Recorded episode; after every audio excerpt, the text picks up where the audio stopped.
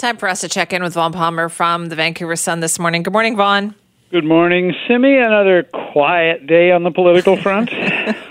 I love your sarcasm because we know it's anything but like you and I just. August is supposed to be the slow season. I've been in the industry long enough that I remember you in in August. You sort of it was called a silly season. You went around looking for stories that you normally wouldn't run because nothing was happening.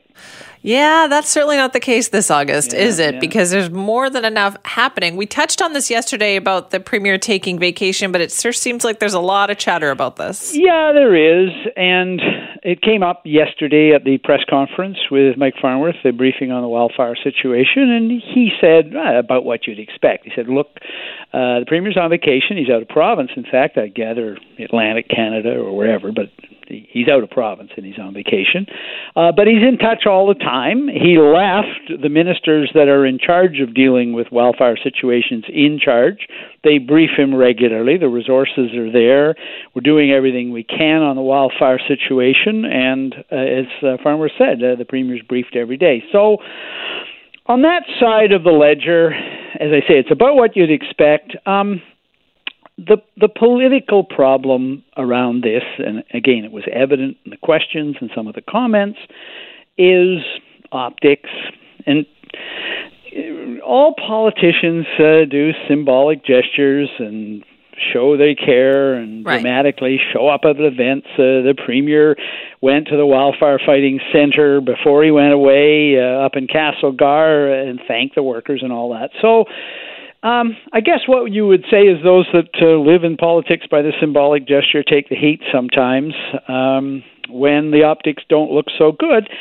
Horgan's the, the, there's also a political issue that we've seen all the way through the wildfire thing, Simi, and, and the political issue there is that because the New Democrats don't have very many members in the north and the interior of the province, people in the north and the interior of the province think the provincial government isn't paying sufficient attention to this issue.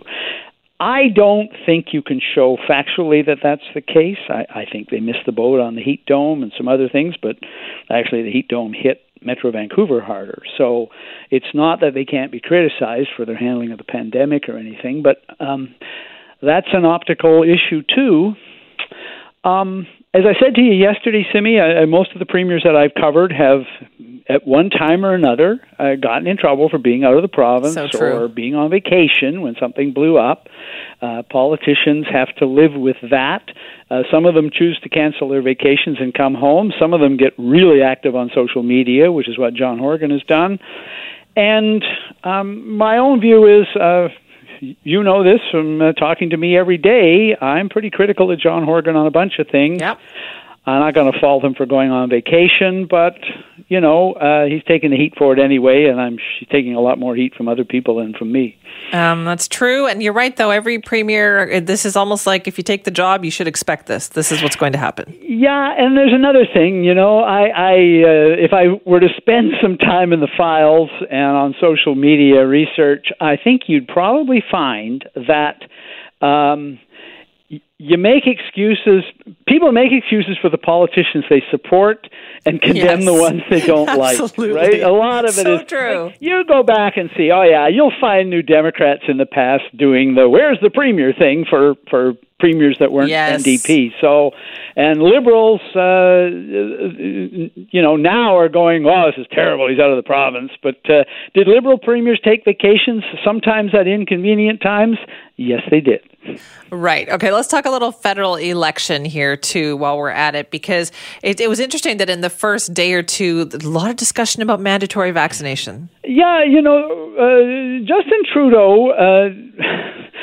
Defined the first issue of the campaign, really. I mean, other than that, do we need an election issue? Uh, by announcing, uh, I was surprised that federal civil servants are going to have to be double vaccinated and federally regulated industries as well. And by the way, isn't radio a federally regulated industry, Simi? I just, just uh, yes, it is. And television. Yes. Uh, so uh, he defined it, and and it's interesting. The two parties that um, Trudeau is most in competition with in the early stages of the campaign both took the bait and differed on position on it. So the conservatives are uh, pro choice on vaccination, yes. which I can't resist pointing out is not the position of all conservatives on public health issue of abortion, but we'll just push that aside.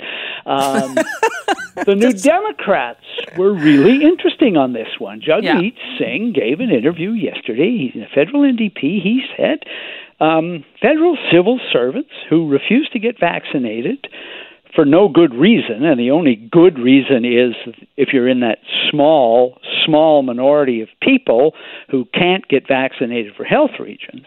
Unless you're in that group, he says, you know, the unions should should work with them and try to educate them and persuade them, but at the end of the day, they should face discipline under their collective agreement if they refuse to get vaccinated. Public safety has to come first. I that's a pretty strong statement by Singh, and um, a very interesting one. And as I said, it it it gives the voter the full range of options here. Uh, the liberals yeah. are saying they're going to require it, but they haven't given us all the details. The conservatives don't support the idea of mandatory vaccinations, and the New Democrats, it appears, they do support the idea of mandatory vaccinations federally. It's so interesting. All. We're actually going to be talking to Erin O'Toole later in the show this morning, but just getting back provincially here too. Like we had our election uh, is Elections Canada kind of looking at what BC Elections BC did? I think they are, and I think Elections BC uh, provides a pretty good template for how to proceed. So. Um, you know, I mean, obviously, voting stations are going to be very different. There'll be barriers, there'll be distancing, there'll be masking, and all that. And uh, the BC election took place when we didn't even have vaccines. So, and we were in the second wave of of the pandemic. Uh, in British Columbia, one of the things we saw, which was a dramatic change, was a huge number of British Columbians chose to vote by mail. Uh, more people voted by mail in BC last year than voted at polling stations on election day.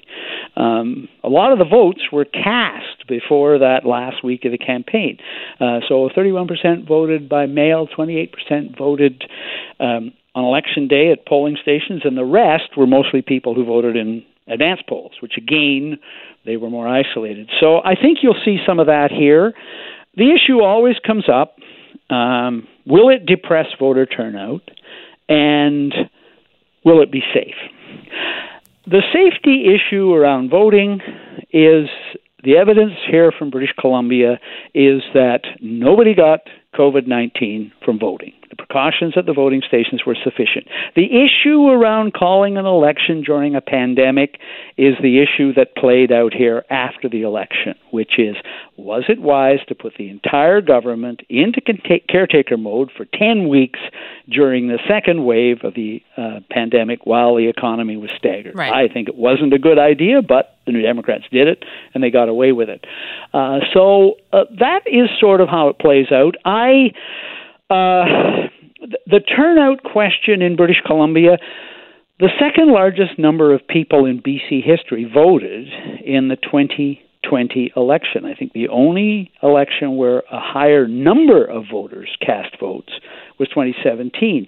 Turnout dropped, but it didn't drop as much as people expected. So there could be some surprises with the federal election as well. Um, but yeah, I think the issue is more how they can the leaders campaign, whether they have to campaign virtually and by phone and so forth more. I think they will.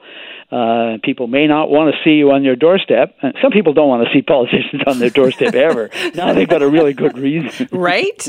I'd be shocked if I saw some a politician on my doorstep. I yeah, yeah especially this time around. Uh, hey, getting back to BC here just for a second, we're supposed to head into stage four September seventh. Do you think that's still happening?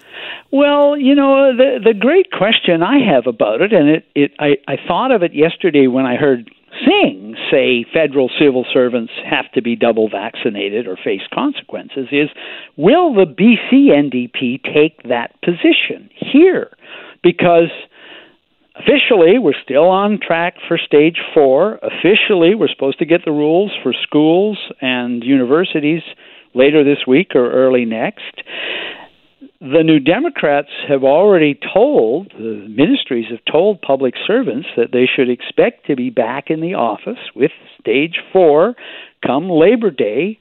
Um, but there's been no indication that the worker who comes back to work and who is double vaccinated is going to be protected in any way from the coworker who refuses to get vaccinated or is only partly vaccinated. Will there be masking protocols and testing and and yeah. plexiglass barriers? And no indication on that yet. Now, Labor Day is still a few weeks away, and maybe they're working on it, but I would think that the provincial New Democrats should be on track to take the same position that the federal party is taking, which is public safety and workplace safety comes first.